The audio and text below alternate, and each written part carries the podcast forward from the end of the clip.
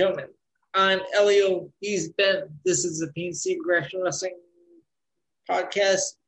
We are back with the Elimination Chamber post results show. And uh, Ben, how's it going?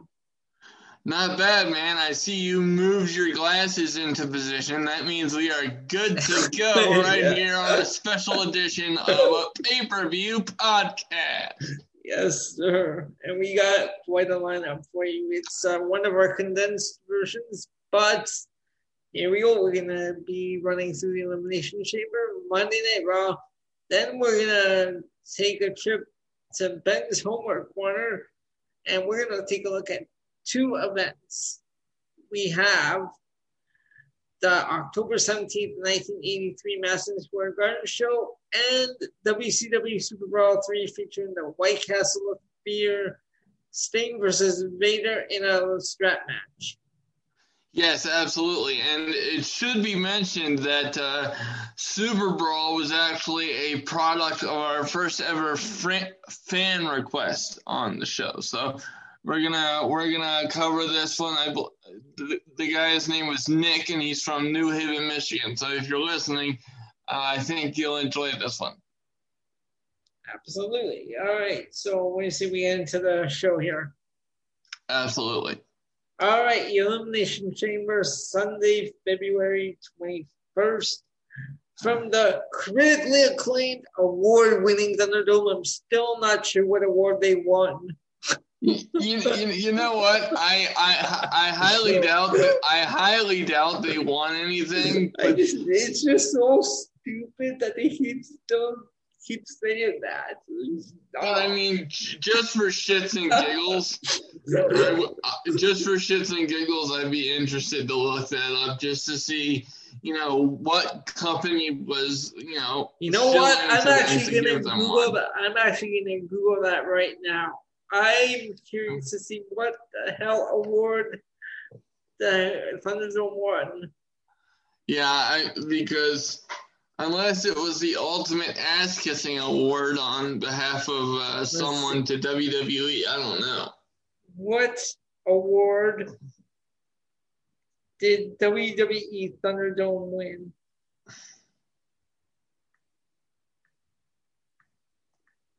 What award did WWE Thunderdome win? Let's take a look. Here we go. WWE Thunderdome wins the Sportel Award.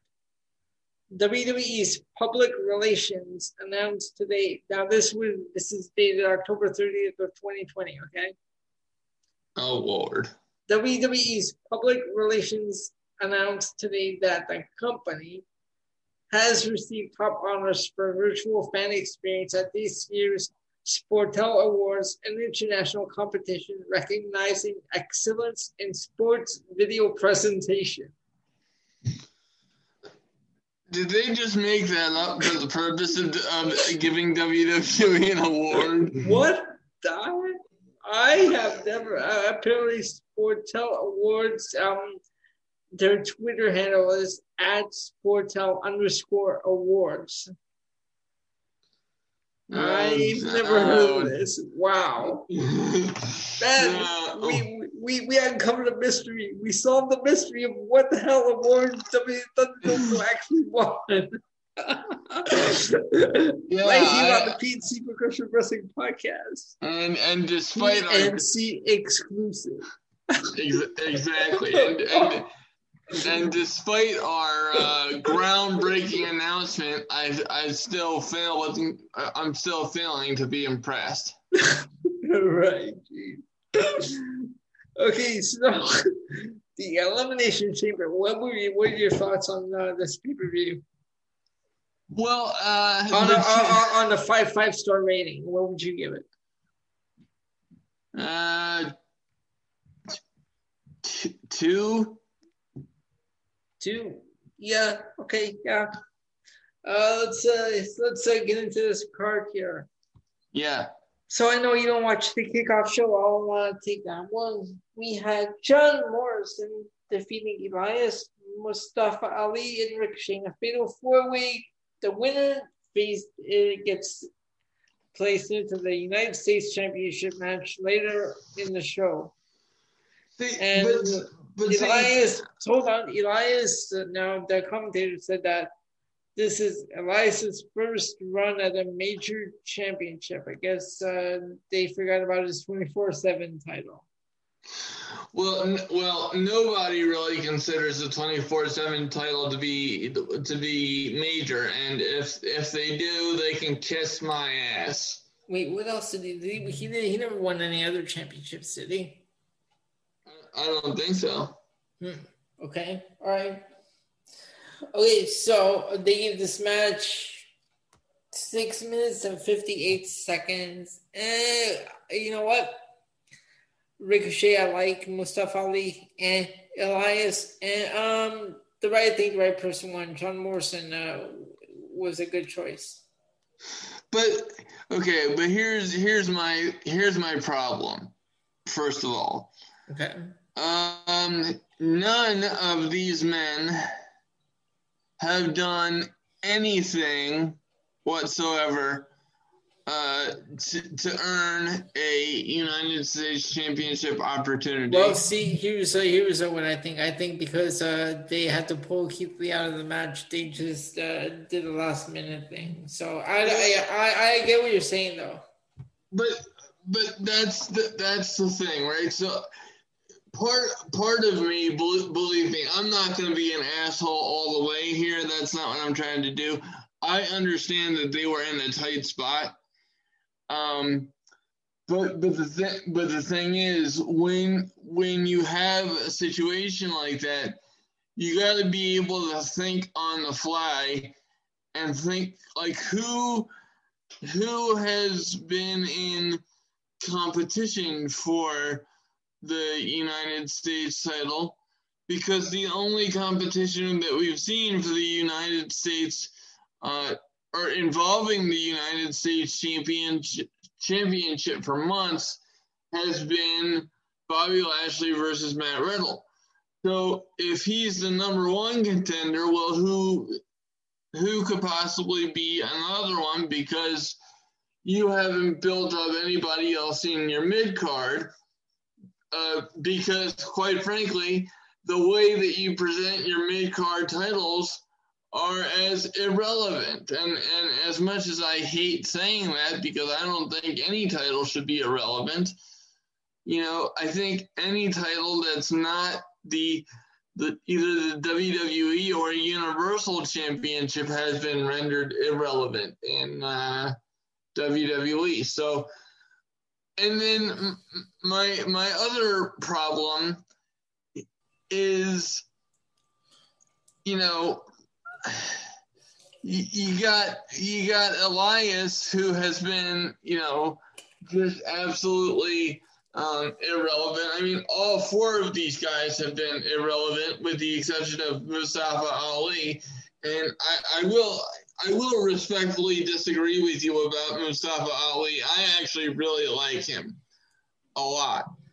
And No, no, I didn't say I didn't like him. Did I say? but you said like eh, so but Oh yeah, okay. No, yeah, but I'm saying I, I didn't say I didn't like him. I just said eh? Like in to put in this match. oh oh okay okay yeah you okay so you weren't addressing Mustafa Ali directly. No, no, Yeah, no. because I was gonna say I really like him. Because I, I really think we need to see Kofi and Mustafa Ali, and that's it, and be the end of Yeah, well, that. exactly.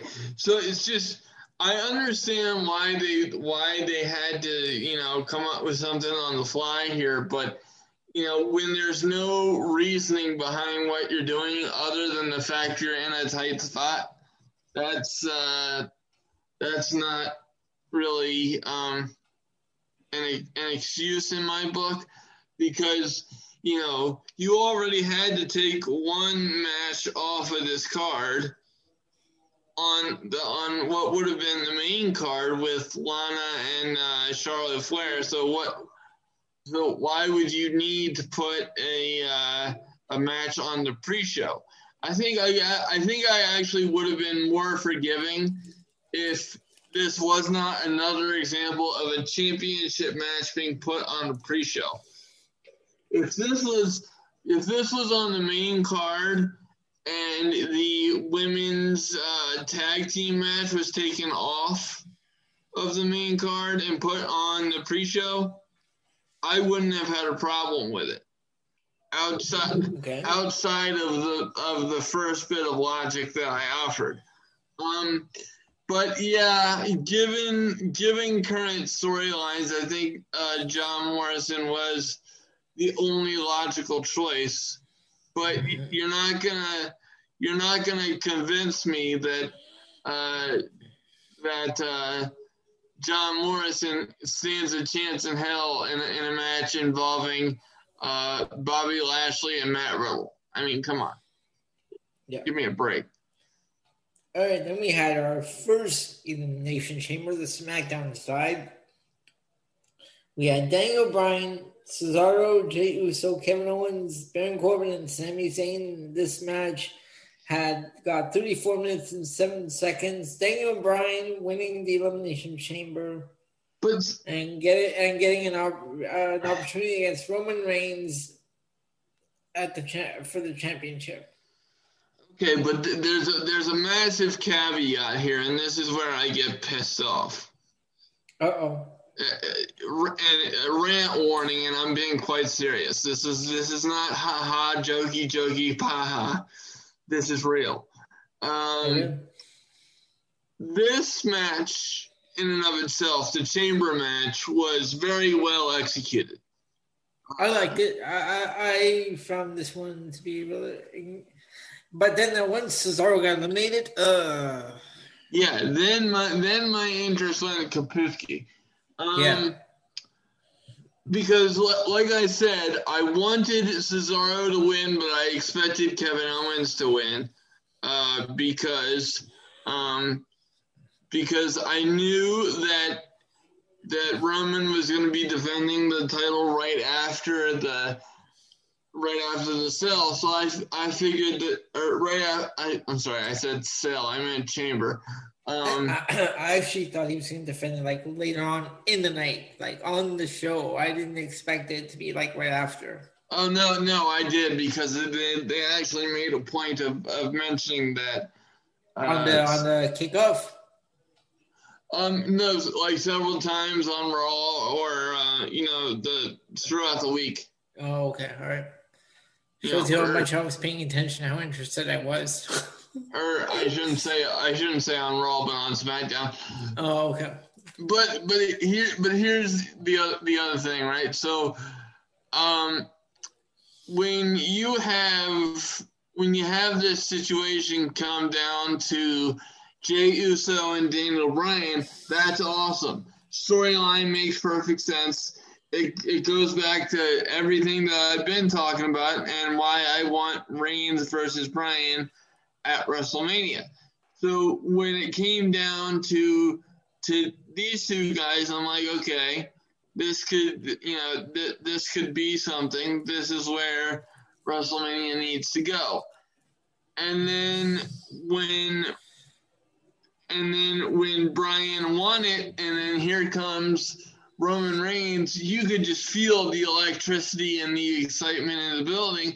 Not not for the actual match right now because we both knew that um, you know Daniel Bryan was a sitting duck, um, pretty much. Now he he did uh, catch him in the yes lock and almost got him to tap out, but outside of that one flurry, nobody nobody in their right mind would have expected Daniel Bryan to overcome Roman Reigns uh, after just going through what was a hellacious and very well executed elimination chamber match. Um, but but here's the thing. So I got excited because to me it's like they captured lightning in a bottle because it's like this is a perfect way to set up Daniel Bryan versus um, you know Roman Reigns at WrestleMania. You know the storyline tells itself going back to 2015 and the and the Royal Rumble, and even if you want to push it back to 2014, um, you you can do that because that's how far this uh, this rivalry goes back. because if you want to, if you really want to get analytical about it, um, Roman Roman Reigns had the fans turn on him after he won the Royal Rumble and Daniel Bryan didn't. That was like the beginning of the downfall of Roman Reigns in terms of WWE trying to shove him down our throats for six years. You know, and I, I think it tells you something when The Rock gets in the ring and raises his hand, and not even The Rock, of all people, can save Roman Reigns in that, in that situation. So I, I thought that um, that would have been a perfect continuation of that story. And I was I was so excited and all that other stuff. And then here comes Edge to hit the spear and and my my hopes and dreams were dashed, and we went we went down the rabbit hole of nonsensical bullshit. Now, now before I get too much further into my explanation here, um, I I should say I have been a huge proponent of of Edge throughout my fandom of WWE but th- throughout this entire uh, WrestleMania season, even going back to the first time we did our fantasy booking of WrestleMania 37, I said the only the only logical opponent for Roman Reigns at WrestleMania would be Daniel Bryan because at the time, uh, you know, everybody thought that Edge was going to come back and and and face Randy Orton at WrestleMania 37. I I think that was pretty much the universal expectation. Um, and uh, not that not that I wanted to see another match in the trilogy, but it it, it made sense. But, but then, as we're getting closer to this, and as the elimination chamber situation is unfolding, I'm get I'm getting more and more pissed because if you think about it, Edge is in a no win situation here, regardless of what happens at WrestleMania 37. Because, you know, one, I don't think anybody in their right mind believes or wants Edge to beat Roman Reigns, not with the current uh, run that he's been on as a heel, because uh, this is Roman Reigns' best work of his career. He gets better, you know, every time we see him. This is what he should have been the entire time since he got out of the Shield. If this is what he was capable of as a heel, um, but but the the thing ultimately that bothers me about Edge being the opponent is um you know, one, Edge doesn't get his redemption story. You know, he came back at, at you know, the Royal Rumble last year and he had that one uh, big moment with the fans and, and things like that. But he he was scheduled to um to be at um you know to have his big return to me in front of the fans, and then obviously the world went to shit. Um, and so, so now fast forward to this year, and you have Roman Reigns in the position that he's in. You know, you, you can't you can't have a a, a forty some year old Hall of Famer. As much as I love Edge, you can't have a part timer beat Roman Reigns right now. So, so not only does Edge not get his redemption but you are you're kind of going against the entire storyline that you you have built your, yourself this entire time because you know Edge pitched uh, working with Roman Reigns at WrestleMania rather than finishing off his feud with um, Randy Randy Orton.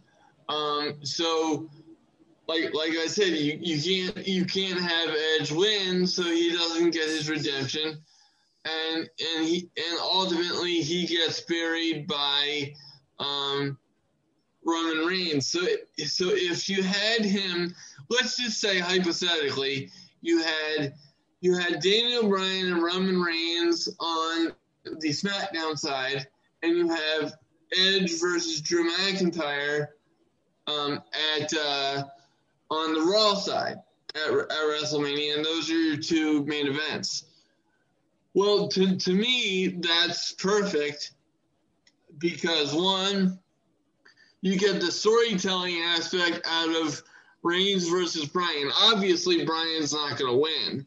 You know, I don't. I don't think Reigns can lose until they build somebody up to his level, and unless they start moving their ass, I don't see that happening by the end of the year. I I just don't, knowing how WWE storytelling is going these days. So you have you have that, and then over on the um, over on the Raw side, you have Edge versus Drew McIntyre. Um, you know, and and one, it, it wouldn't hurt Drew, Drew McIntyre if he was still WWE champion going into WrestleMania, which we'll discuss a, a little bit later on because we got plenty on on on that. Um, but the, the fact that you have now taken the belt off of Drew McIntyre and and Edge is in the situation he's in, that's just a that's just a lose lose situation, and and you have you in in effect they might not have intended to do this, but they've buried um two, two massive talents in Edge and and uh, Drew McIntyre as it relates to uh, WrestleMania. So it's just I I honestly uh, don't understand this the uh, strategy there. And if you're telling me that the storyline is going to be Spear versus Spear because that's what you wanted it to be at WrestleMania 36 with Goldberg, and, and Edge just happens to have the Spear as his finisher, and that's why you're doing it, fuck you. Damn. All right. And uh, they actually gave this match a minute and 32 seconds. Which, uh, which of course, that's what it was going to be. Yeah. But, but did you? I mean, the sense of excitement when when Daniel Bryan was in the ring and he had the yes lock on. I mean, that was palpable, even with no fucking fans in the building. You know. The, WWE just runs itself around in circles when it comes to storytelling that is so illogical and and bullshit and bullshits. You know, it's just kind of like, what are you doing? It's right there for your taking. But no, now we have the Miz as the fucking you know champion, which we'll get into later on. So the the, the bookends of this pay per view in terms of endings of the first match and last match, oh boy, you got yourself a problem on your motherfucking hands.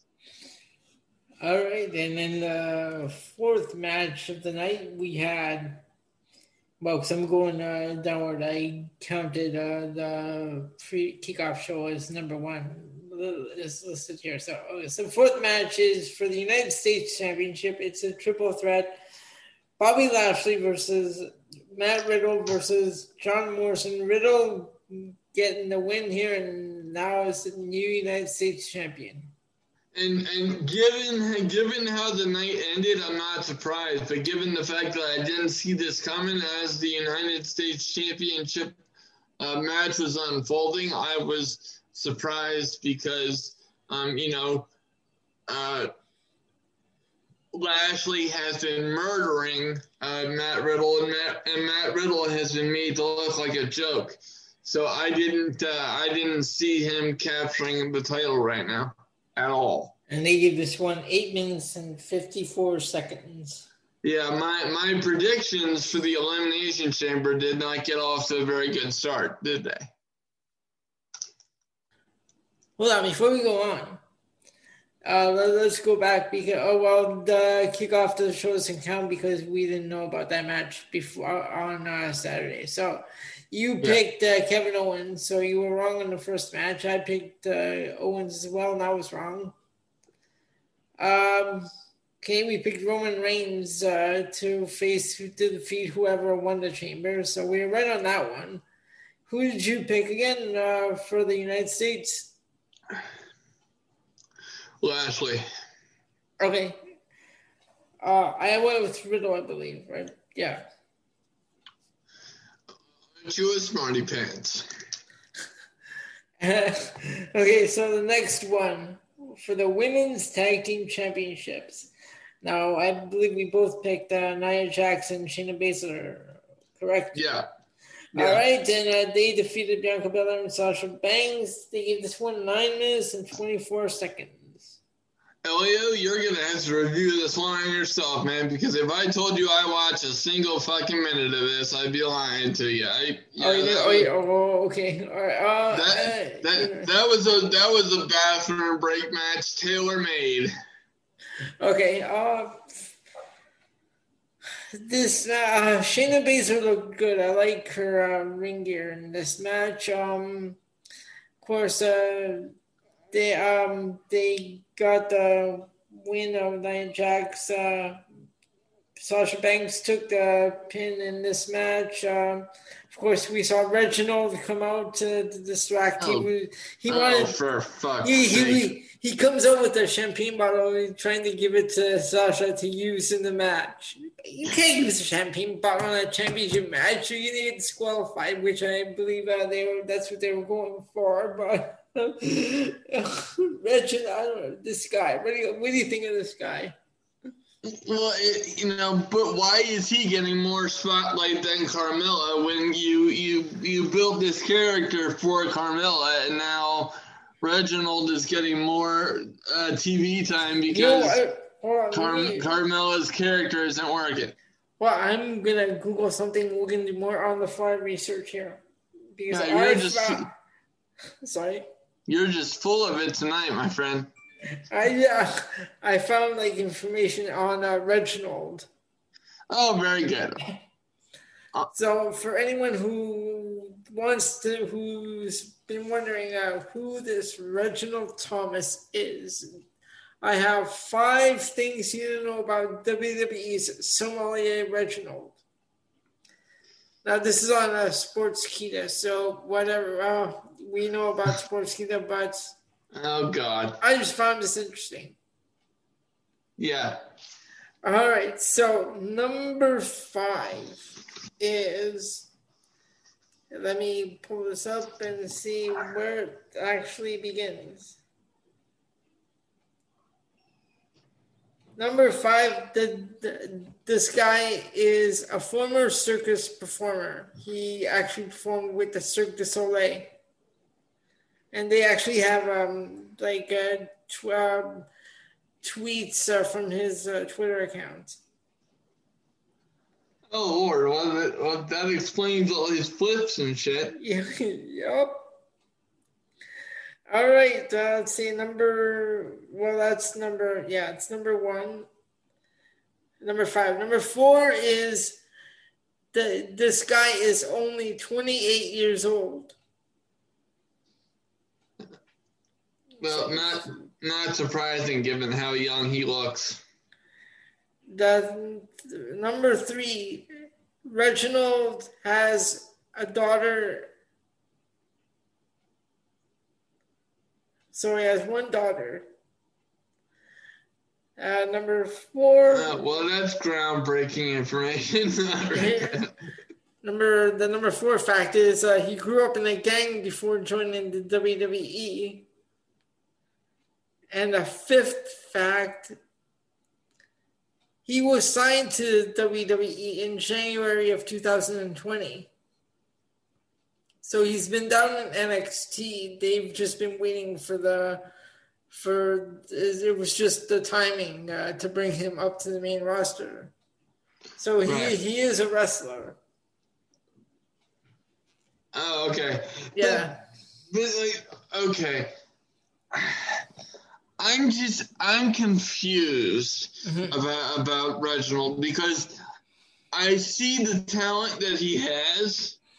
He's extremely athletic. So actually, the Cirque du Soleil is is a cool uh, tidbit. Mm-hmm. Um, but but the thing is, why would you have him wrestling the women? It just one, it makes Carmella look weak, like she can't handle her own business. When quite frankly, we know she can because she she had she had quite a good match against um, Sasha Banks on on not one but two occasions. And she's and, also a second generation wrestler. Yeah, not to, not to mention Carmella had her had her um, breakout match against uh, Bayley a few years ago, so we know Carmella can go. But, but my my point being, um, is you know, they built this whole uh, character around Carmella, and now uh, they want to focus on Reginald flirting with uh, Sasha Banks. And and look, I know I know it's all storyline. Please please don't misunderstand me, but when when they make it a point to mention that that Sasha Banks is married or you know Lacey Evans is married, and yeah, hold on, hold on. Okay, so next up we had the second elimination chamber. This was the Raw side. I got 31 26. We had Drew McIntyre defending his championship against AJ Styles, Jeff Hardy, Kofi Kingston, Randy Orton, and Sheamus. Drew McIntyre retaining the championship afterwards. Bobby Lashley runs out to attack him, and Miz follows and cashes in to become the new champion oh and uh, and defeats Drew McIntyre in 30 seconds.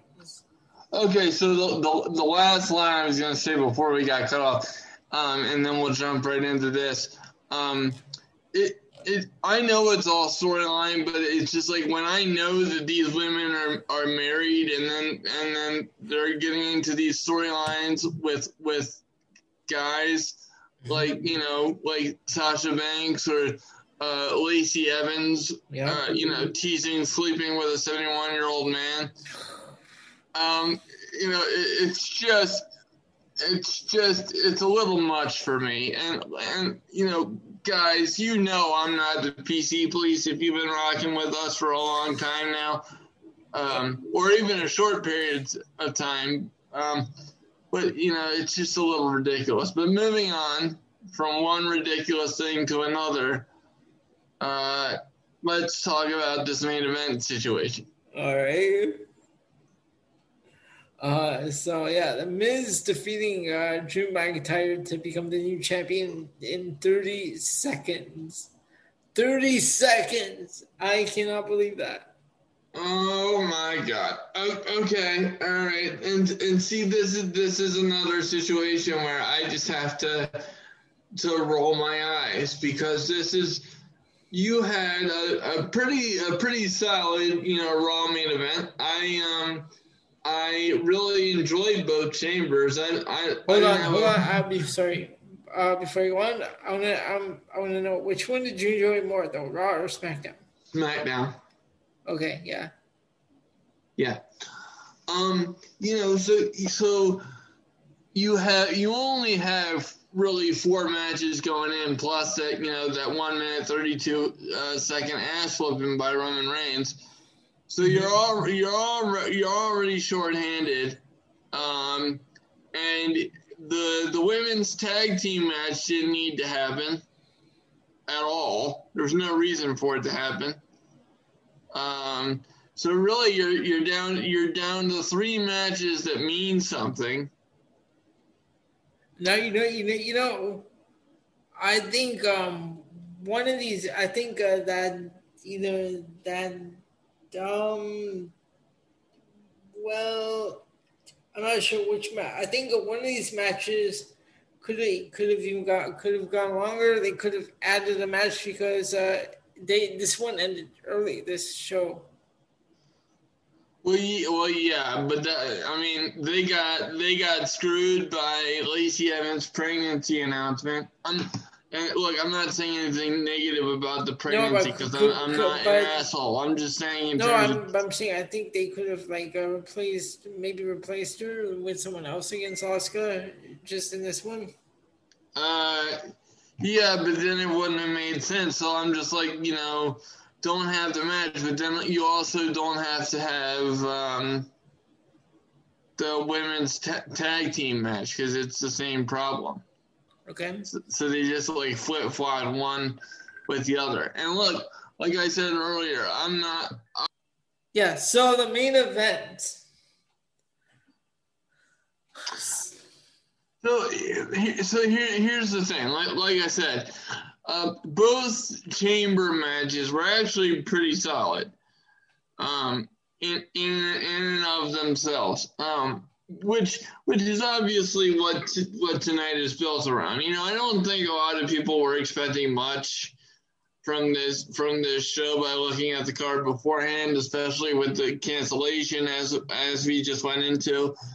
Um, but but here but here's the here's here's my biggest problem. Okay, because one by ending it the way that you did, you are. It's arguable that you're protecting Drew McIntyre because you know he, he got screwed out of the title and he, you know he can come back and and get it. Um, and and and that's certainly a valid point. I take nothing away from that. Please don't misunderstand me. Uh, it's it's just that this is what happens when you book yourself into a corner for months and months and months when it comes to the money in the bank contract. Because one, let's let's let's remember now, because I I do my homework and I pay attention here, people. So let's go let's go on, on a little brief money in the bank uh, history lesson throughout this year. Remember, the pay per view was in May and it wasn't cashed in until February. Okay, that that's that's issue number one. Even though even though again you could you could argue that um, you know elimination chamber is the perfect time to cash it in. That's, that's eight. That's eight months. Right. No, sorry, nine months. So so so you have you have eight months where you don't cash in the championship first of all, and then the guy that originally wins the, the Money in the Bank contract was Otis, not The Miz. Okay, yeah. And then you, and then you fuck up that situation with the Mandy Rose and Sonya Deville thing, which had the potential to be cool, but then you fucked it because you you moved you moved um, you moved Tucker Knight and Mandy Rose to Monday Night Raw for no reason, leaving Otis to suffer in obscurity with the Alpha Academy, where he. I have where, a question that has really nothing to do with the show, but I'm going to ask it. Where yeah. is Tucker? I'm, I'm, sure he's asking the same question about his WWE career. oh my god because you know, like we we're always talking about what is something like where's Tucker? but yeah, that, but that uh, that goes to my point of just a bad storytelling. So so they get to these points and then they stop them because the they, they mess themselves up in the draft and they drop the ball with the draft again. But that's a whole nother podcast I can do a rant on.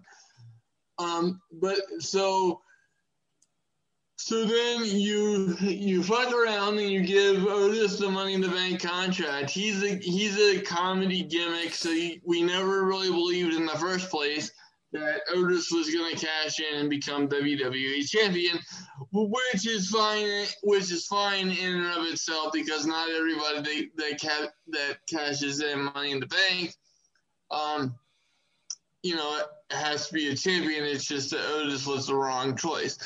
So they try to fix that, but then they make another mistake by giving it to the Miz. And the fact that the, the, the Money in the Bank contract was defended in a regular match, uh, in and of itself, uh, kind of defeats the purpose of the contract because you're taking away from it being special. So that's I think we we rattled we rattled off at least three or four different issues at this point in time. But I'm not done, ladies and gentlemen, because I am a deep analytical thinker when it comes to professional wrestling. It's just it's a byproduct of having to watch uh, booking for so long and and as it happens, we've been suffering through shitty booking through, through at least 2008. That's a, that, that's a long goddamn time, Elio. That's 13 years now. What the hell?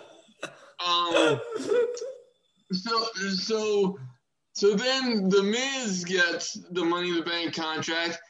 He loses the Money in the Bank contract at TLC in a triple threat ladder match.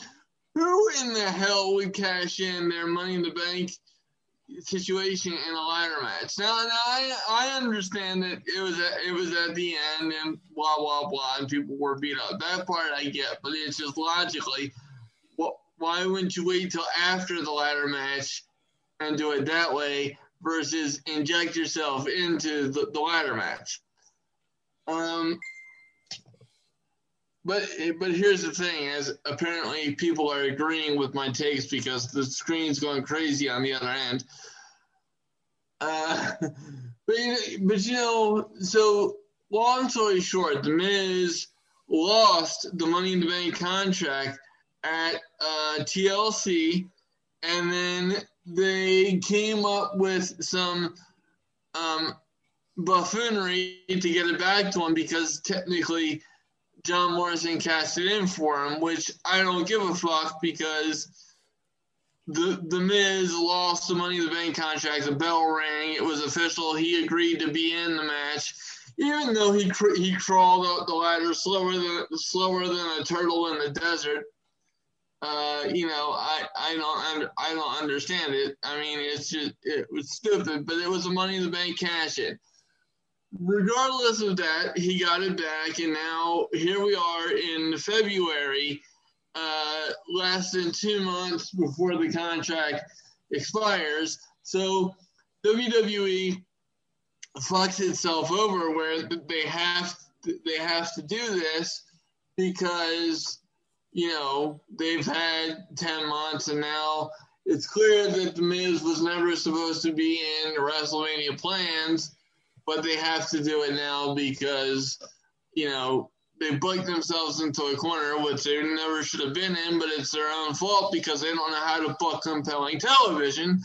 And if you disagree with me um, with that, I beg of you to go pay attention uh, to WWE TV since 2008. Like I said, it's been 13 years.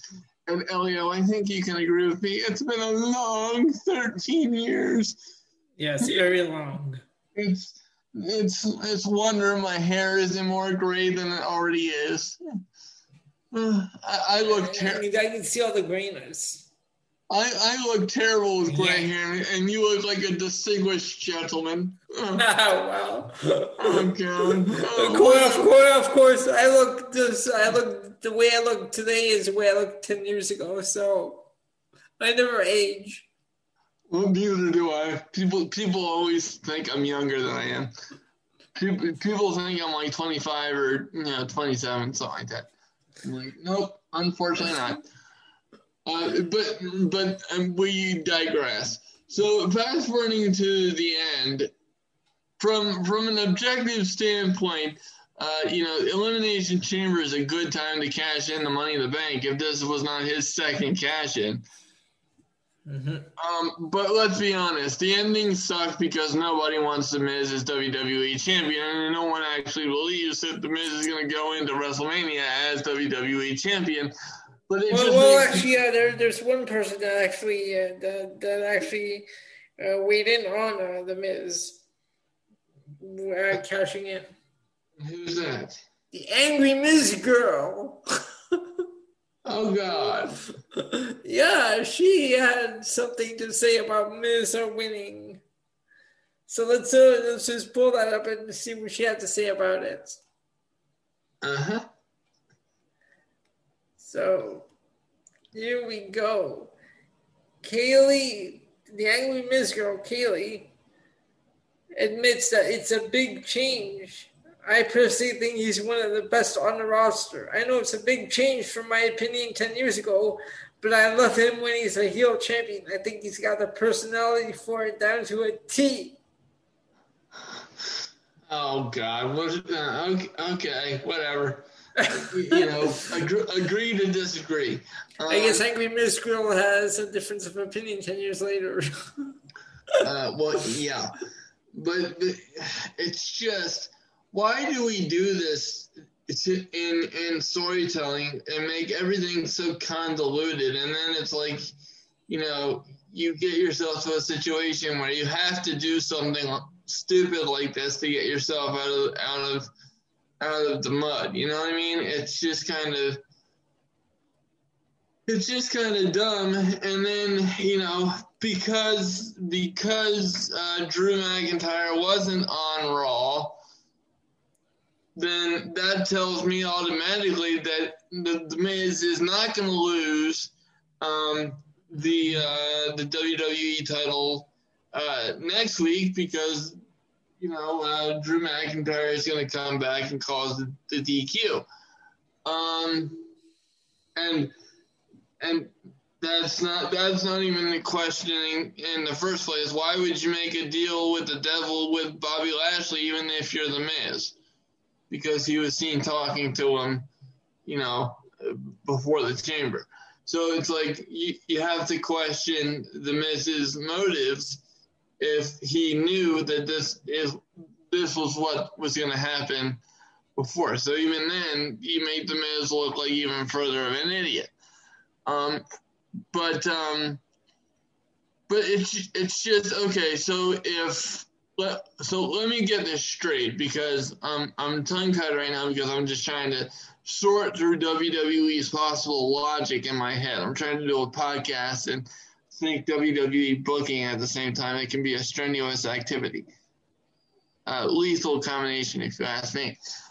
But um, but so okay, so if if Drew, if Drew does, comes back next week and Lashley does not win the title next week, as he should, because that gives him enough time to build up a storyline going into WrestleMania then that means presumably that The Miz will still be the champion going into Fastlane, which takes place two weeks before WrestleMania.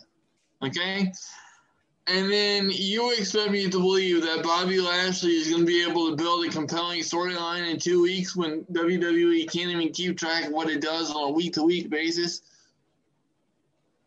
you know, somebody really has to clue me in as to how the fuck WWE thinks that this is good TV because it is god awful.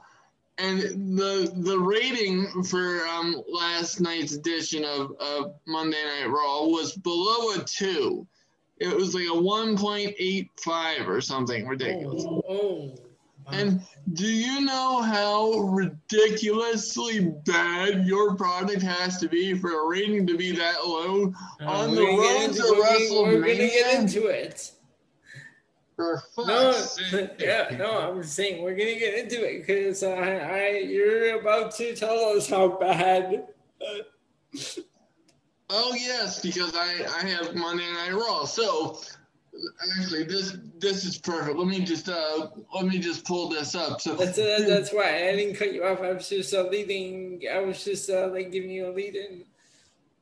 Yeah, well, that, and that was very well executed because it, it does indeed, ladies and gentlemen, feed into uh, my exact point for Monday Night Raw. Um, exactly what we were just talking about. So, pretty much the only compelling thing about Monday Night Raw was nothing. well, well I'm, I'm being generous. I'm giving them one compelling point. All right. out of out of three hours, and it, it was it was a struggle. But to Elio's point, the rest of the, of the show sucked. So just hold on to this positive nugget till next week until I have to find another one. All right. Um, so the Miz comes out, and obviously they're having a celebration. He's the champion. He puts over the fact that he's the first ever two-time Grand Slam champion, which in and of itself makes me sick because he's not worthy of that. I'm sorry. Um, but then shortly after that, um, here comes the Miz, and he wants to cash in on the on the deal that he made with the Miz last night during the Chamber. So you mean uh, the Miz, the deal he made with Bobby Lashley? He can't yeah. make a deal with himself. You said he made a deal with the Miz. my, my bad. My bad. Yes, but here comes Bobby Lashley to to you know to cash in pretty much. Um, and uh, he said he said you know if I help if I help you win the championship, which I did, you agreed to uh, you know give Lashley the uh, the first uh, title opportunity this coming from from MVP. Uh, and uh, the Miz backtracks faster than Michael Jackson moonwalking. Um, okay. It, it, it, it was just really funny. Um, but really, that is um, that's the only compelling storyline of the evening was the Miz trying to worm his way out of this situation and get himself more time. Well, somehow he managed to get himself a week, which again feeds into the point that I just made. If um, if Lashley does not win the championship next week, as I suspect he won't for the reason that for the reason I just laid out, then presumably he won't have a championship match until Fastlane, which is two weeks before WrestleMania. And I don't think you can build a compelling WrestleMania situation uh, when you just crowned another champ, uh, a new WWE champion two weeks beforehand. I don't think that makes for good television. So I think they're setting themselves up for a, for a fail. Uh, and then the rest of this uh, situa- situation for Monday Night Raw absolutely sucked.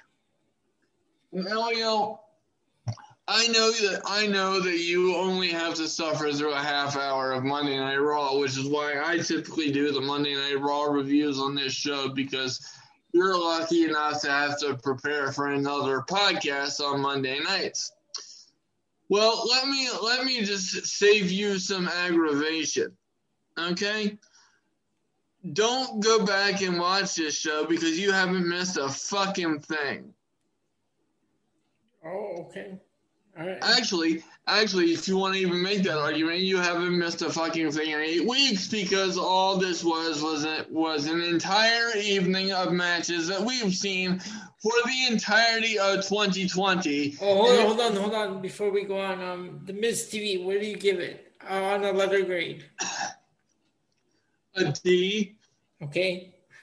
In front of me here, I have an A minus. Oh, fuck off. Oh, go! Oh! was this was this Bleacher Report? That's what I love to do because I just like again just see your reaction. What the Your fuck? reaction's hilarious. I I almost headbutted the camera. Oh damn! Is that like the same as Kevin Owens headbutting the chamber? Yeah, I mean, I mean, ladies, ladies and gentlemen, uh, since but and by the way, this feeds into a good uh, to a good plug. Um, you know, usually um, you're not able to see us because Anchor is a non-visual platform, and and we upload the audio file to the site, and hence why we have this podcast. Uh, uh, recently, though, we have begun to um, to move over to YouTube as well as all of our audio platforms. And you can find us on YouTube now simply by searching PNC Progression Wrestling Podcast, just as it appears typed on the main page by which you're accessing us. Um, so uh, we would we would uh, definitely ap- appreciate your patronage over there as well. Um, and you can you can see just how handsome and how intelligent we are when we're talking wrestling, even though our faces get awfully angry and pissed off. Well, yours um, more than mine. Yeah, mine. Yeah, thanks for pointing out the obvious there, Kevin. Thank you very much. um, but but but the thing is, the rest of this of this show was completely and entirely irrelevant. Irrelevant. Because okay, should should we go through some lowlights just for shits and giggles, or do you want to just skip the rest of it? Because I'm I'm good either way. Uh, we can just do the lowlights if you want, because I, I don't think because you you already sound like there are no highlights. No, no, they're not. Go ahead. What are the lowlights? Uh, so then, Braun Strowman, oh, the locomotive of lowlights. Wait, what? I yes, I said Braun Strowman, the locomotive of lowlights. Oh, that's your own. Okay, I was like, wait, what? the locomotive. I'm like, I, I hope he's not calling himself the locomotive now. No, no, but, but his his his entrance has his face on a freight train. Oh my god! Just stop. because in case you didn't know, Elio, he runs really fast. I don't care. that's that's pretty much his only skill as a uh, as a professional wrestler because he sucks. I'm I'm sorry. Is, am I being too harsh, or can we call that a PNC exclusive? PNC exclusive. Braun Strowman sucks.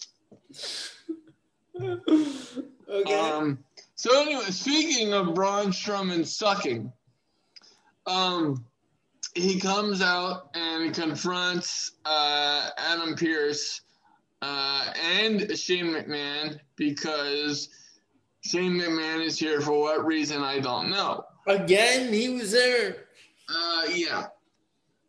Well, this time he gets into a verbal confrontation with uh, with Braun um, and and Braun wants to wants to once again remind him that he is a former Universal Champion. You know, do you do you remember just the just the other evening, Elio, where I was complaining because it appears that Matt Hardy cannot read professional wrestling contracts? Yeah. Well, I have to complain because it appears that Braun Strowman can't read the English language because once again, Braun Strowman had to be reminded by Shane McMahon that the WWE Championship is not the WWE Universal Champion hmm. or Championship because Braun Strowman has never won the WWE Championship. Hence, why he was never in the Elimination Chamber, which well, was. Did, did he say he won the WWE Championship? No, no, he said he should have been in the chamber because he's a former Universal Champion. It doesn't matter. That's Universal. You know, the WWE. You never. We were never WWE champion. Well, and and that's the point that he do, that he doesn't seem to understand. Just oh, like Braun. Oh, Braun. This, this is why Ben hates you. Yes. God. I just, you know, how many times, not only does Shane McMahon explain it numerous times, but so so does so does Adam Pearce. Yeah, this this whole thing has been explained to Braun numerous times. He says they said the reason you're not in the WWE Championship Elimination Chamber is because you're not a former WWE champion. How hard is that to fucking understand? It oh, doesn't matter. I was a champion. Apparently, apparently, it is it is as difficult as a kindergartner attempting to solve the Rubik's cube. Stop! Uh. Shut up, Braun Strowman. Now, with with that with that line of thinking, what was originally called a, a, a low light could be considered a highlight, but depending uh, depending on how, how you look at this. But it, Okay. you know, but I'm so good at lead-ins, it could go either way, and the and the, and the viewer can make their own decision.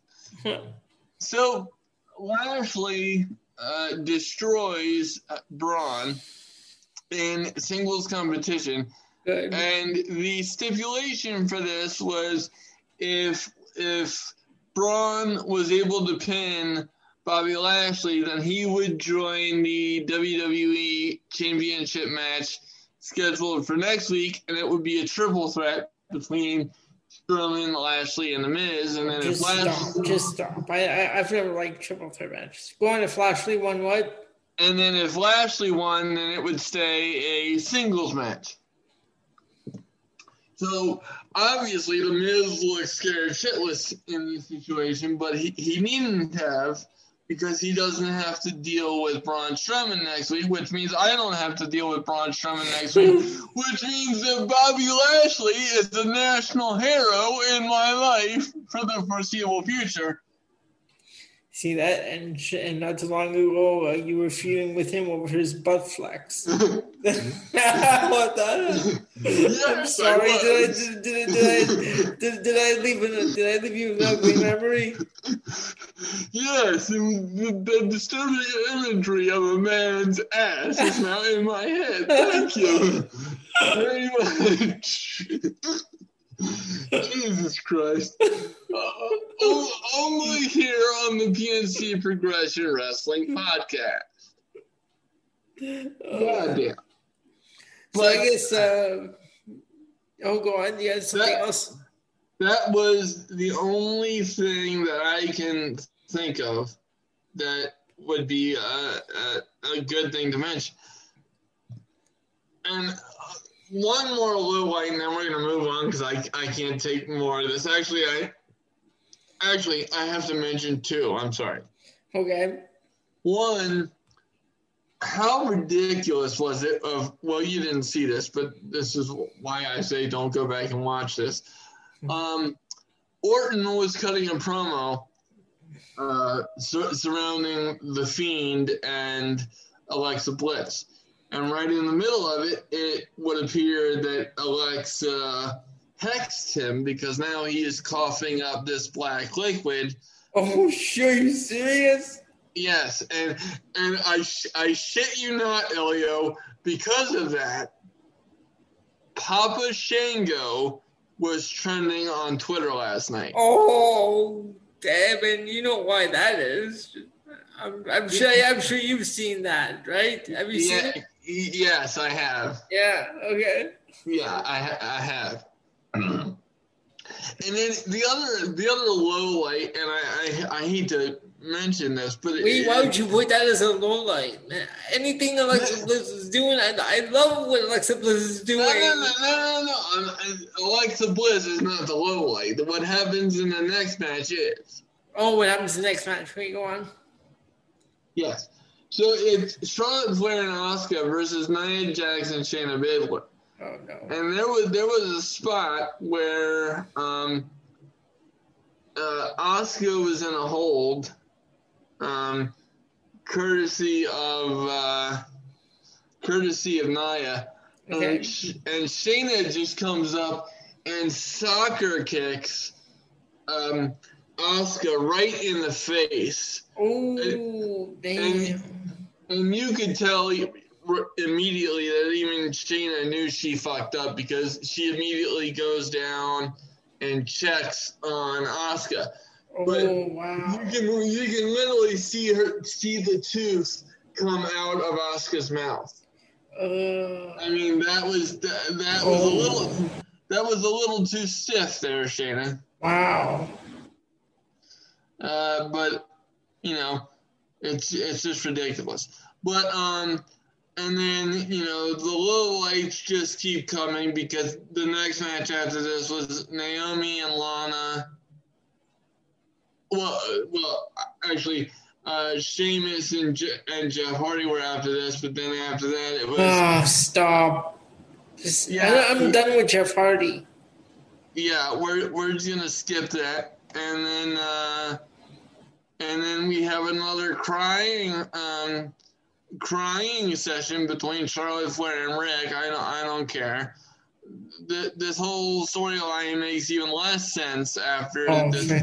promo. Well, well, I saw this on um on Instagram. Was Ric Flair crying? Was he doing this uh, crying thing again? Yes.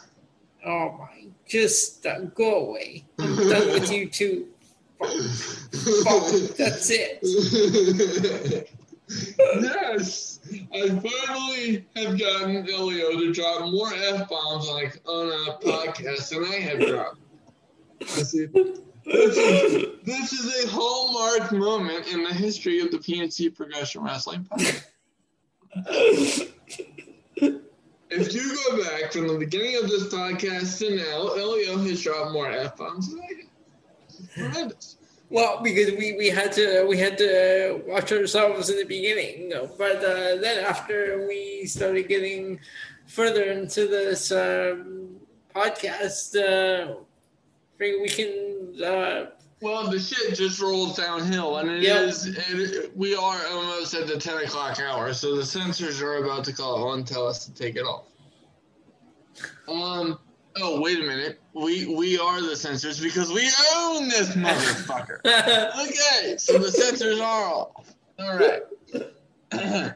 Next up, we had Naomi and Lana versus Mandy Rose and Dana Brooke. Kill me now! Kill me! Kill me! Kill me! I don't know. I just like this team, Mandy Rose and Dana Brooke. I just like them. I don't know. I like them. I don't like this match. I don't like the match. Why? I just, I just like that. I don't know. Yummy.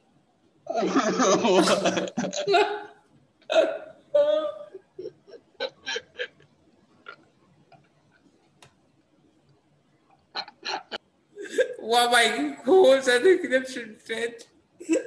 With uh, okay, right. Okay, I'll- we'll be right back.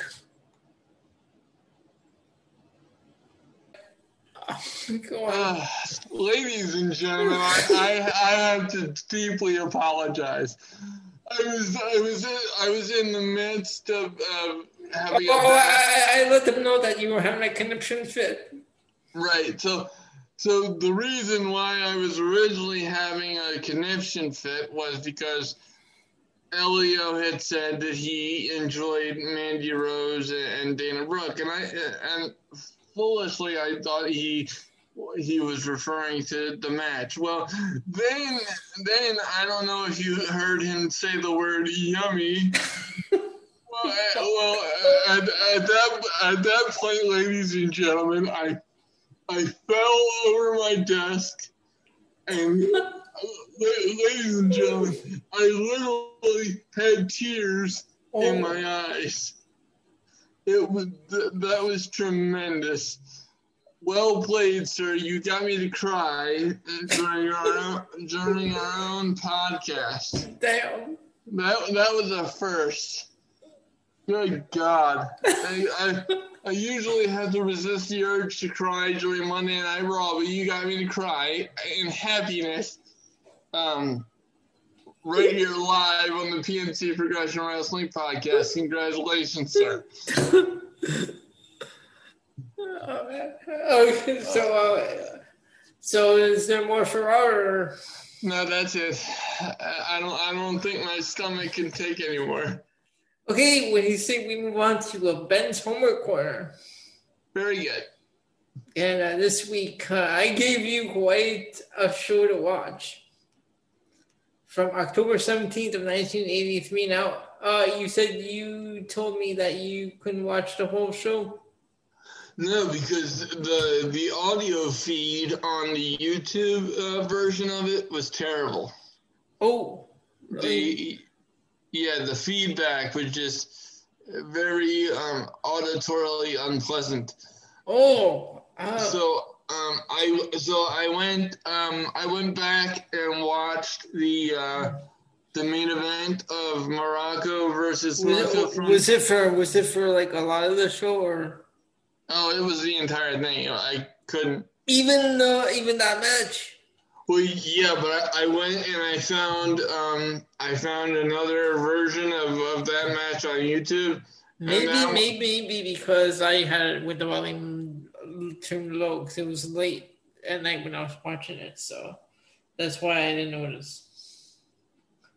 But anyway, um, but no, I, I went and I found the match by itself on YouTube. Okay, you know what? I'm gonna run over the rest of the show and then uh, we'll we'll do that. We'll do that as the main event, which that should have been the main event because I don't know why it wasn't.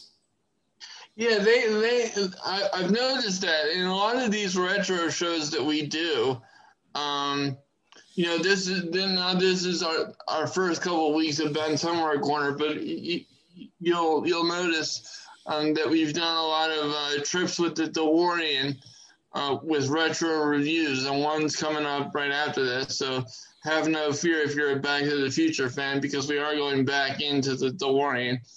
Um, but um, a lot of these old school shows, they don't have main events that make sense because what you would think would be the main event is not the main event, and it, it's just odd. And so let me uh, start with our first match. We had Tony Garea defeating Rene Goulet. They gave this 12 33. Then we had Tiger Chung Lee defeating SD Jones in yeah. 8 minutes and 41 seconds. I saw those first two matches. Oh, okay, so we think of these first two. I, I liked um I liked the first one. Um, Tony Garea, Rene Goulet.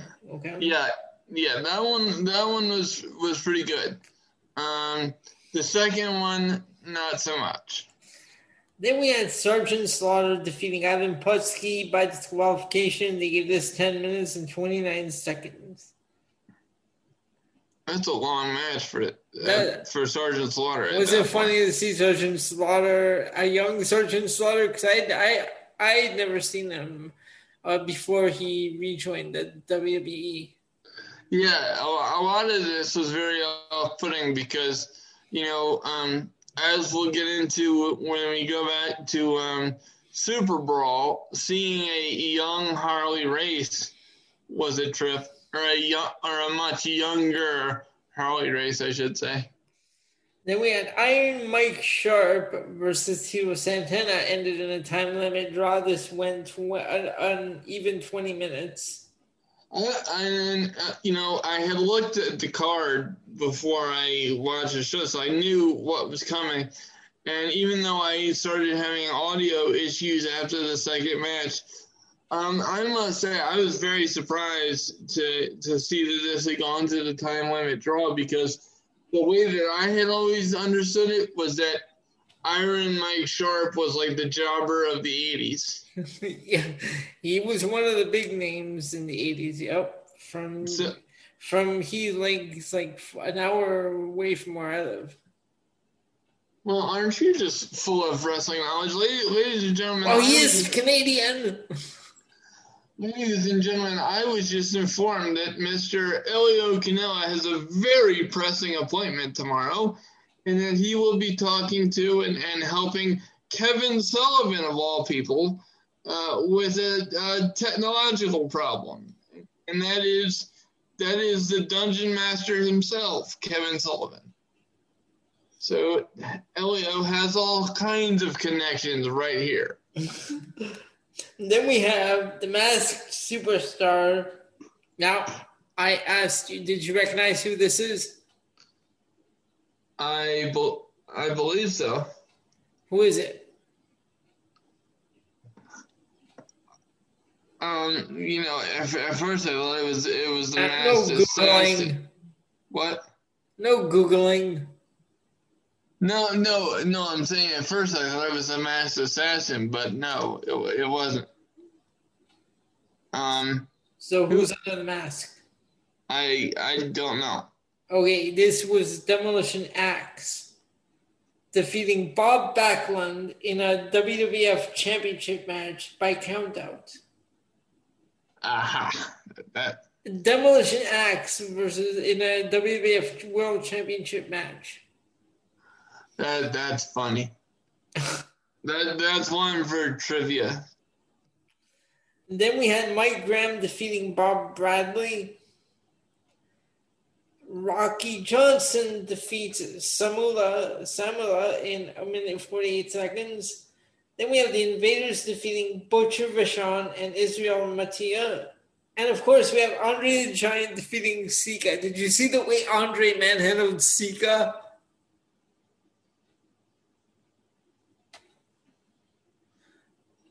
Oh, you're muted. You're muted.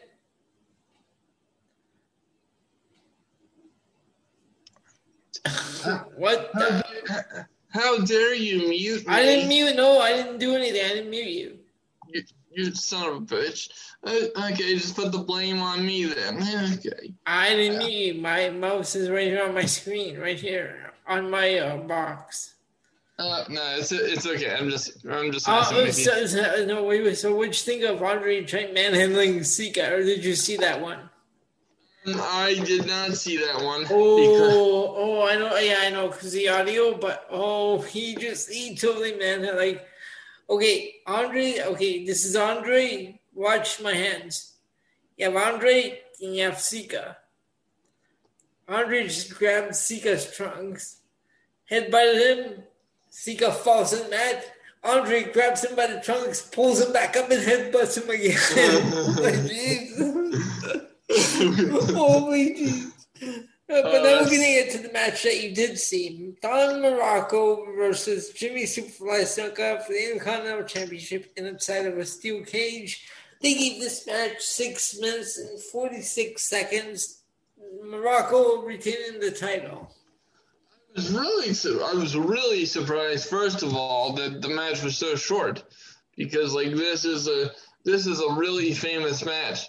Now, before I get into uh, before I get into the actual match, um, let me just say that the pre-match promo um, beforehand was absolutely um, awesome by uh, by Snuka. Let me tell you something. Don Muraco, I'm gonna beat you, brother. Uh, yeah, but um, I mean, okay, just I guess that wasn't the best Snuka impression. Uh, no, no. Uh, keep keep keep that to the professionals. Can you uh, do a Snuka impression? No, but hence I'm not trying one. All right, sir. Whatever. So anyway, before that was disturbing enough. Jesus, Jesus Christ. Uh, oh, shut up. What the hell? No, but like the promo was very, very yeah. good. Okay. Um, I and it, it was it was very trippy to see Vince McMahon that young. Like, wow. Um, because this was this was just a year after he took over the WWF from his dad. Um, but talking about the match itself, uh, going back and, and, before the iconic moment of uh, Snuka jumping off the cage, I was actually kind of disappointed by the match. One, because of, of its length, but two, um, it just seemed like really, really uh, different from what I'm used to seeing. And then I, I had to, I had to like adjust my thought process because it was like a different time. But then, like, by the time I adjusted my thought process, it was just like, um, Superfly lost the match because he drop kicked um, Muraco through the cage through the cage door. Yeah, I'm gonna give you my thoughts. Now, I'm gonna, are you are you done or is there more? Yeah, more. Um. What? Wait. Yeah. So it's like. Okay, go on. I had heard that the cage match was a big deal, but it was really like what happened after the cage match that was so famous about it. Like the actual match didn't mean a damn thing. It was it was the it was the after match melee.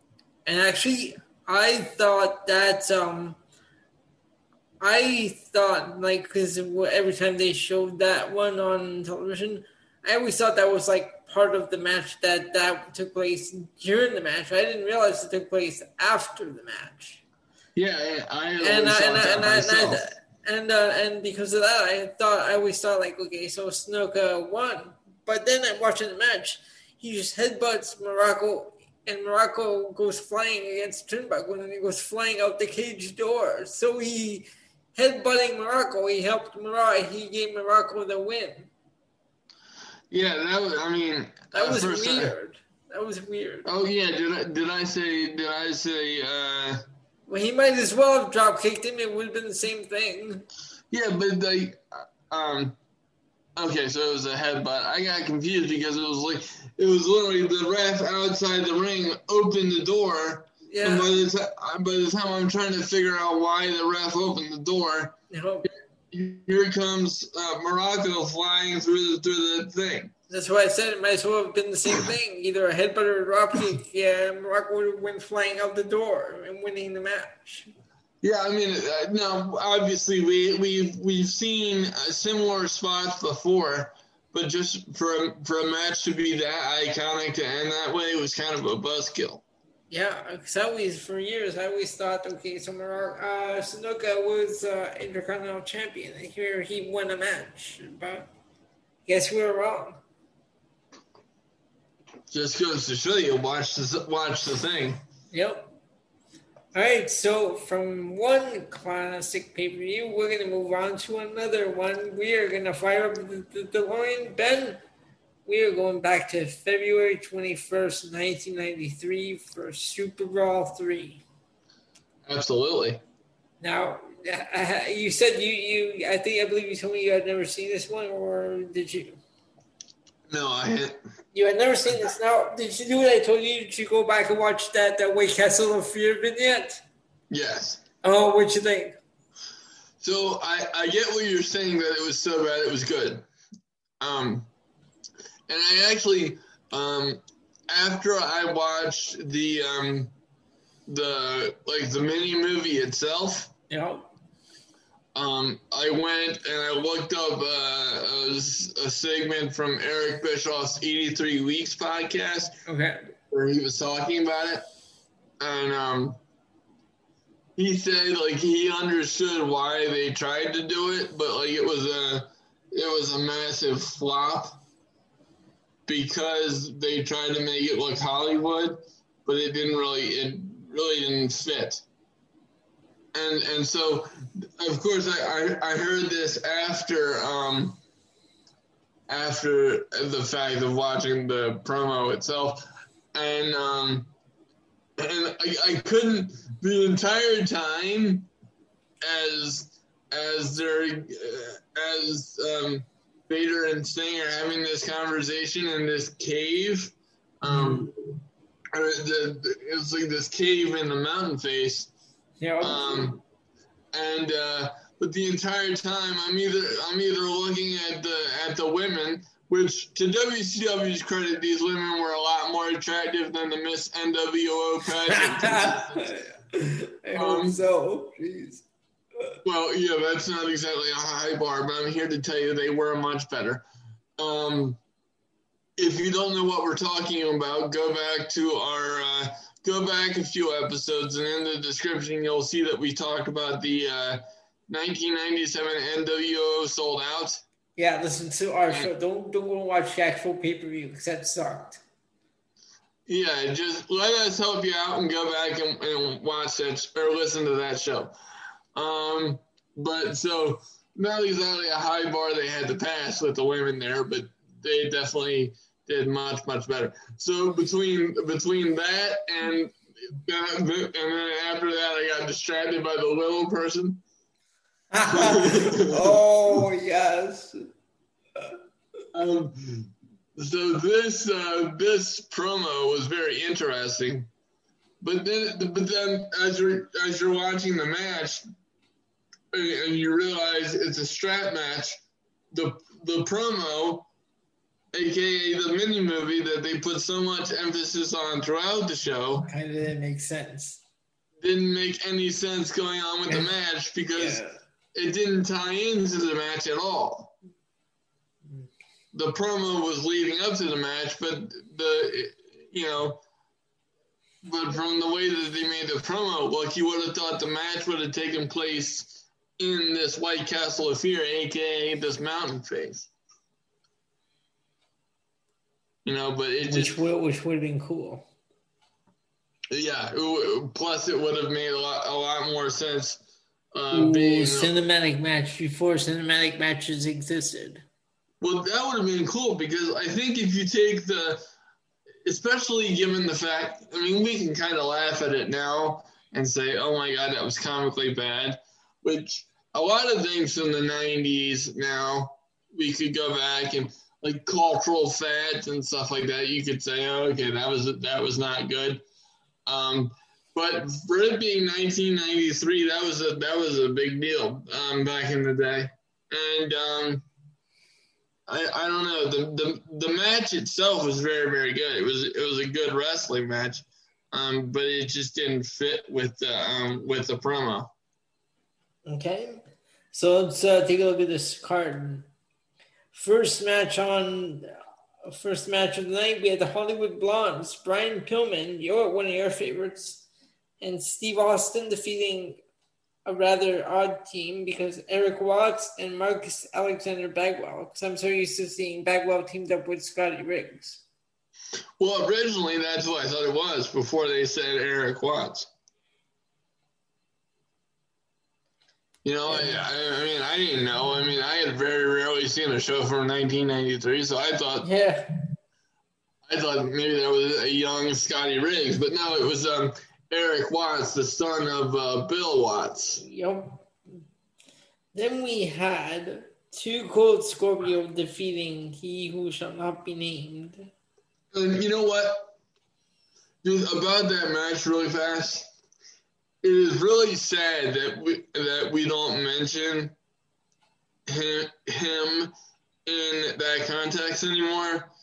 And you, guys have to understand, some podcasts are comfortable doing that, Yeah. but me, just personally, I have a hard time watching matches involving uh, dead wrestlers who I really love.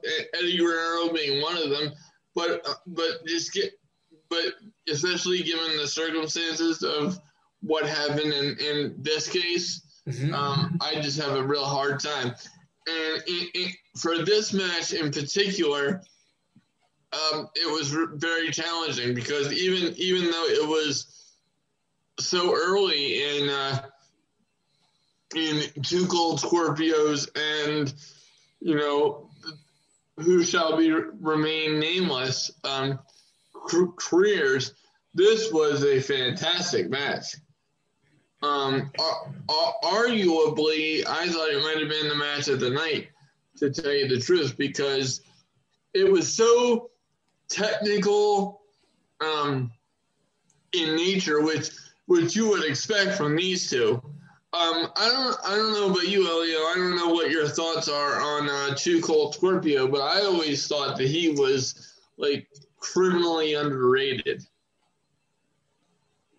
I, uh, I was fine with him. Um, I, I liked uh, his uh, WCW better than the WWF run with it's a Flash Funk and stuff. Yeah, I just Uh, didn't yeah. care for the Flash Funk uh, one. I preferred WCW Two Cold Scorpio.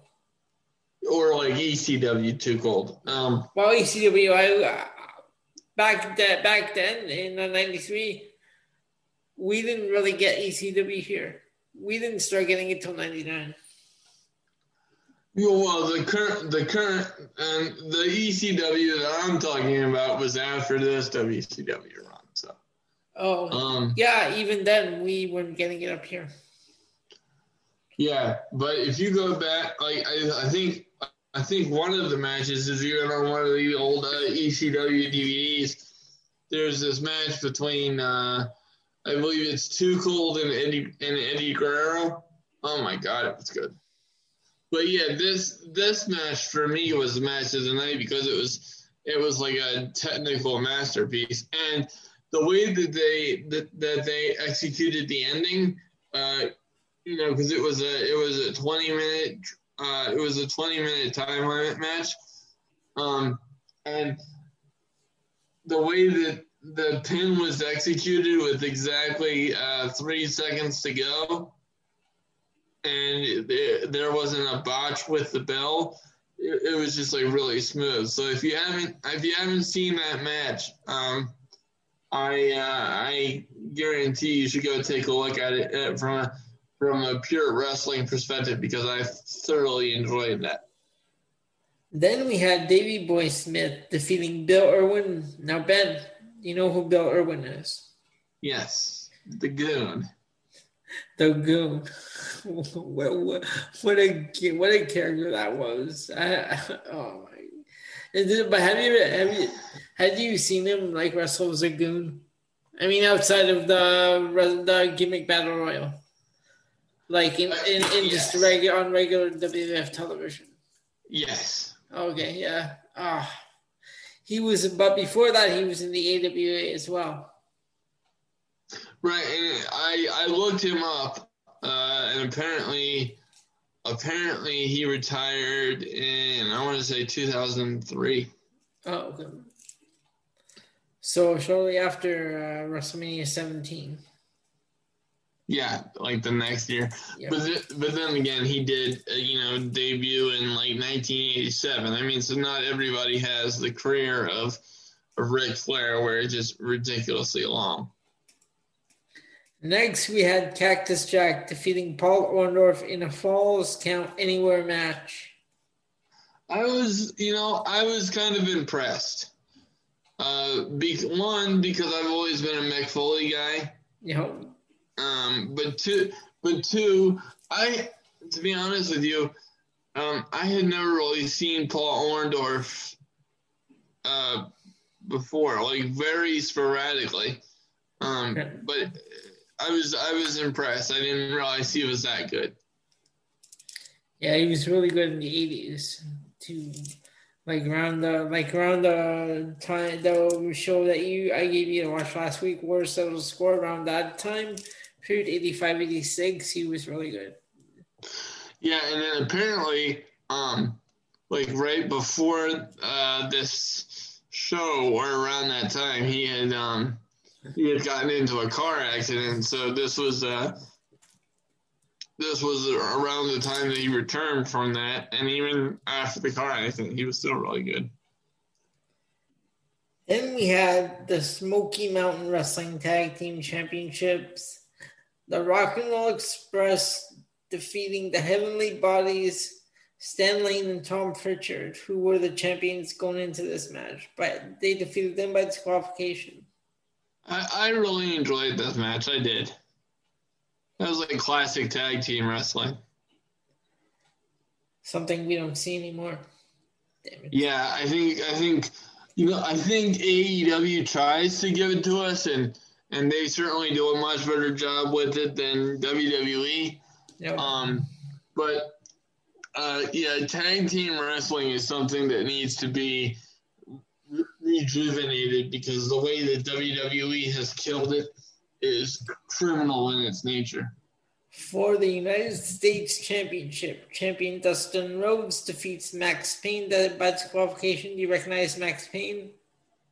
Uh, no, I didn't. Who was he? He was in the WWF as well. He was he was called Man Mountain Rock. Yeah, I, I don't even recognize Man Mountain Rock. So yeah, that's how that's how memorable he was.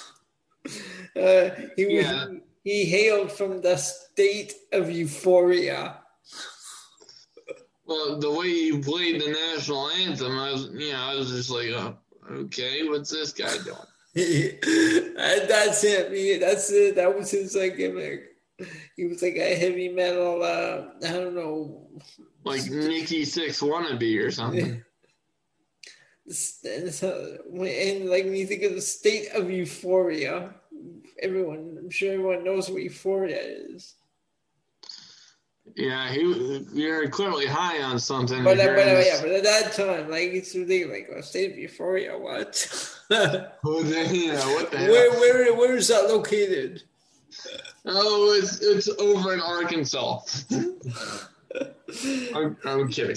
Then we had the NWA World Heavyweight Championship. Barry Windham defeating the Great Muta to become the new champion. Um, what did you think of this match? Have you seen this? This one I thought was a good match. Um, Great Muta still going today. I, I, I know it, it's Like really, okay, um, we were speaking, we were talking about this on last week's show, the Great Muta on my other show. I was looking it up on ProFightTV.com, and I'm gonna go there right now. The Yeah. Great Muta is.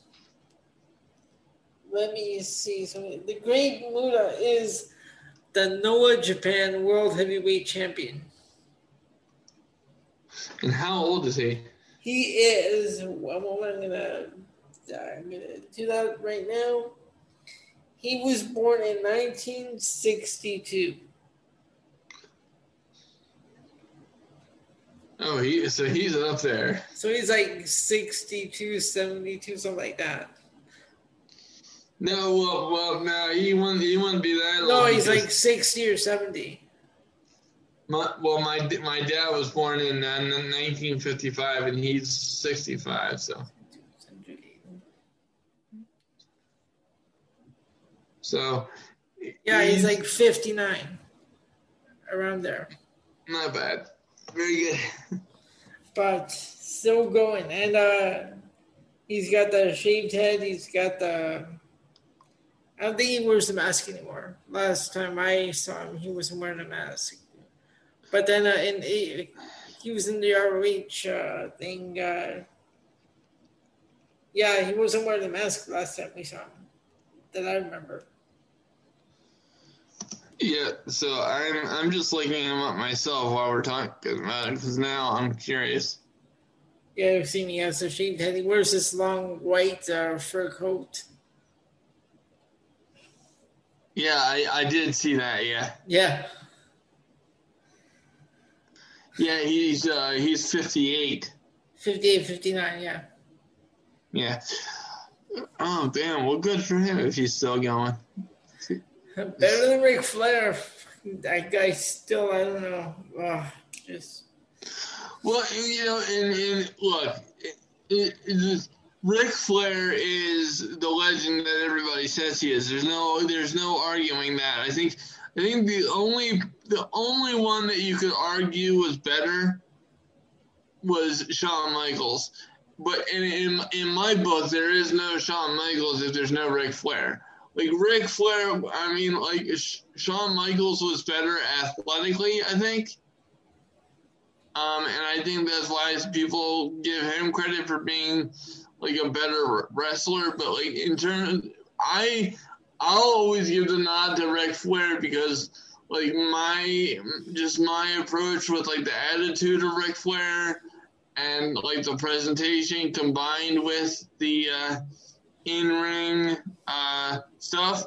I mean, nobody was presented the way he was before Ric Flair. I mean, there was only one. So for that reason, I'll, I'll always give the greatest of all time to Ric Flair.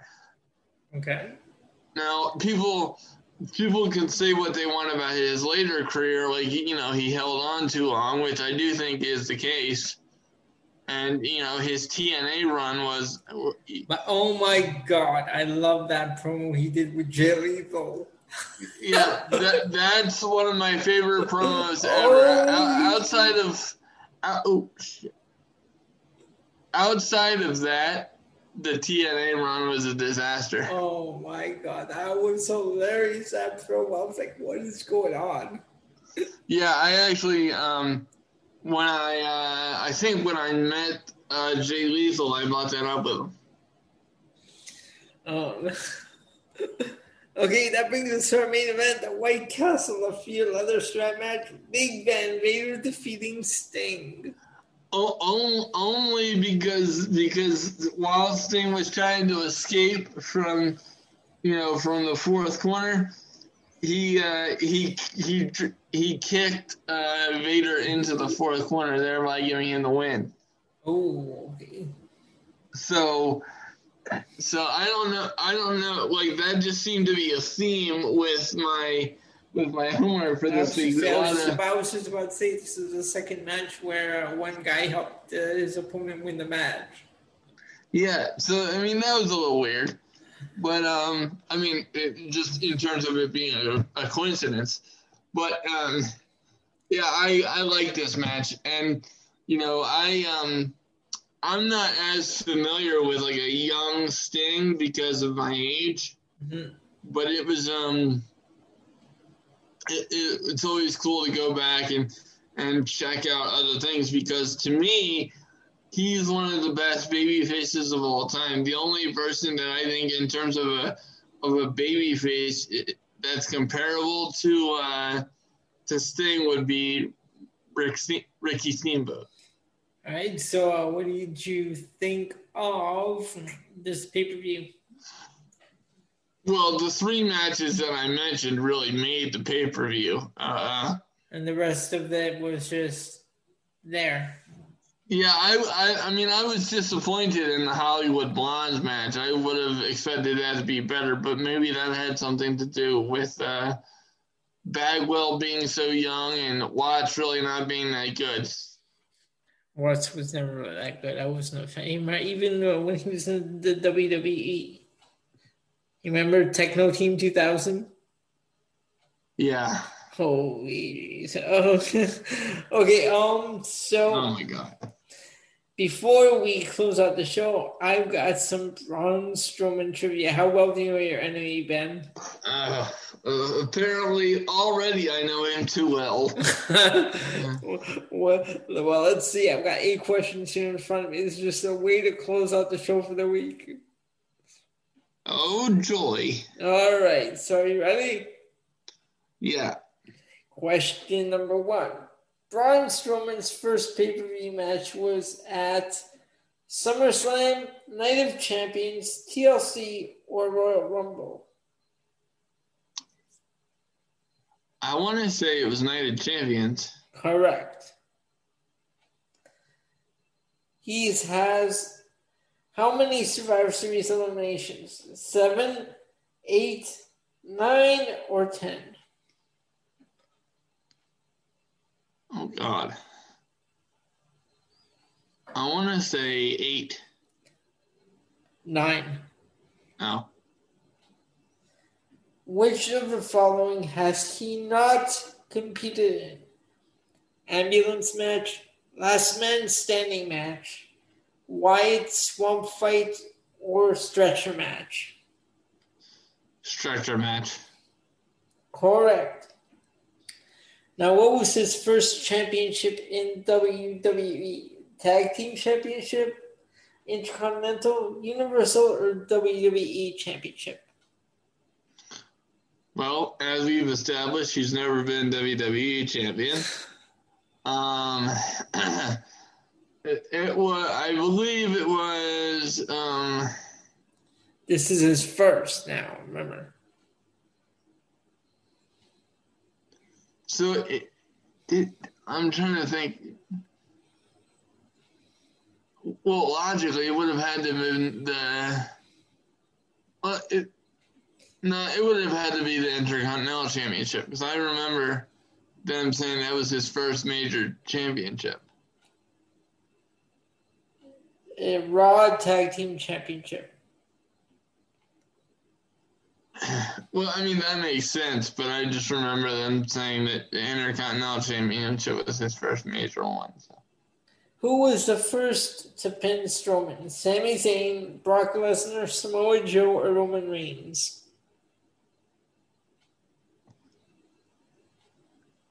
I think it was Brock. Roman Reigns. Okay, you see how little I care about. I see this. He's won all like all of the following except Money in the Bank, United States Championship, Universal or Andre Time Memorial Battle Royal. The U.S. title. Correct. He had how many nominations at the Greatest Royal Rumble? Seven, ten, 13, 14. I know you didn't watch this one. No, I I would have no idea because I didn't watch it. Okay, take a guess. If you if you had to take a guess, what would you pick? Um, seven. Thirteen. Oh, Bill. he, he he has teamed he has teamed with all of the following except The Miz, Randy Orton, Bray Wyatt, or Jinder Mahal.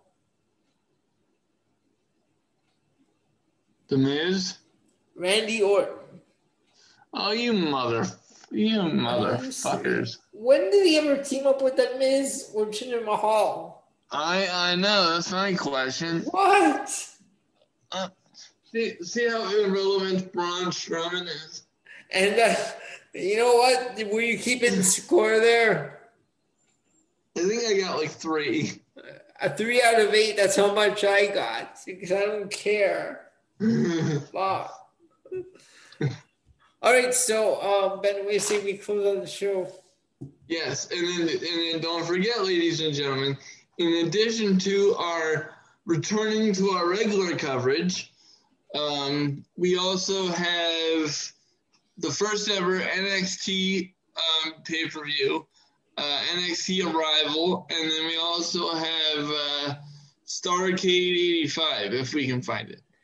85, 83, not 85. Oh, 83, yeah. We're not up to 85 yet. I because I, want to watch that one. I, I want to. Um, but I there is one match.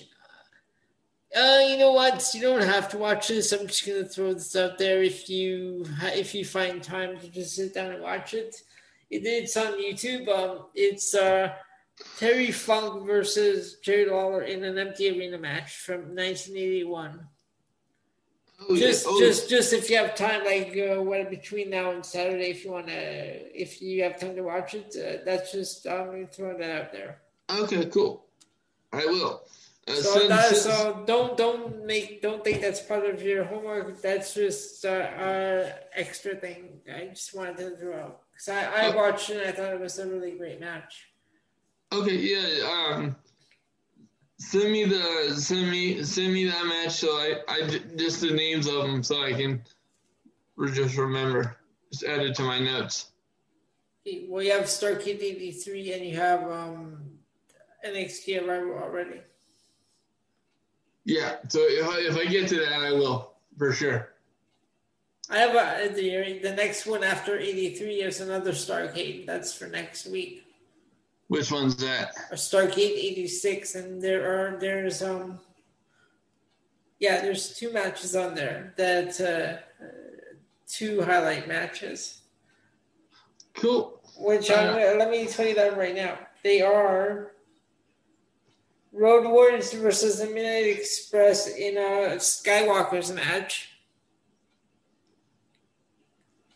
Then the Rock and Roll Express versus the Minnesota Wrecking Crew. And the main event is Ric Flair versus Nikita Koloff. Oh, that's awesome. Okay. Well, That, that, that's not, not this Saturday, but the following. That's your homework. Okay. So uh, actually, that's less work than I have to do this week. Yeah. um, but no worries, man. I got you, and I think it. I think it adds an interesting dimension to the shows. yeah.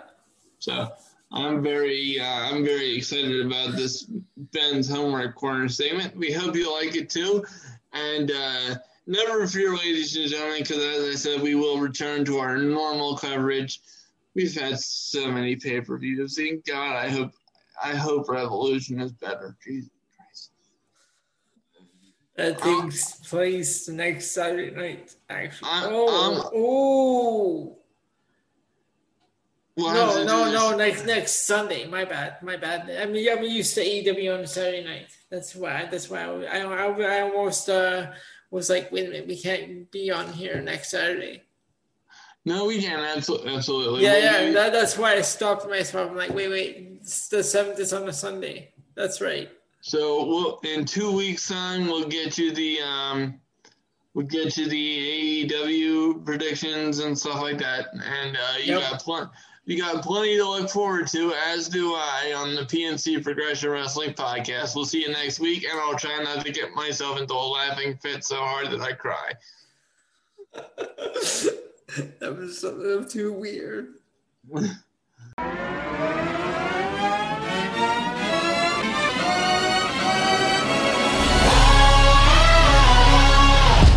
Ladies and gents, this is the moment you've waited for. You've been searching in the dark, sweat soaking through the floor. And buried in your bones, there's an ache that you can't ignore. Taking your breath, stealing your mind, and all that was real is left behind. Don't fight it, it's coming for you, running at you. It's only this moment, don't care what comes after. Your fever dream, can't you see, getting closer? Just surrender, cause you feel the feeling taking over.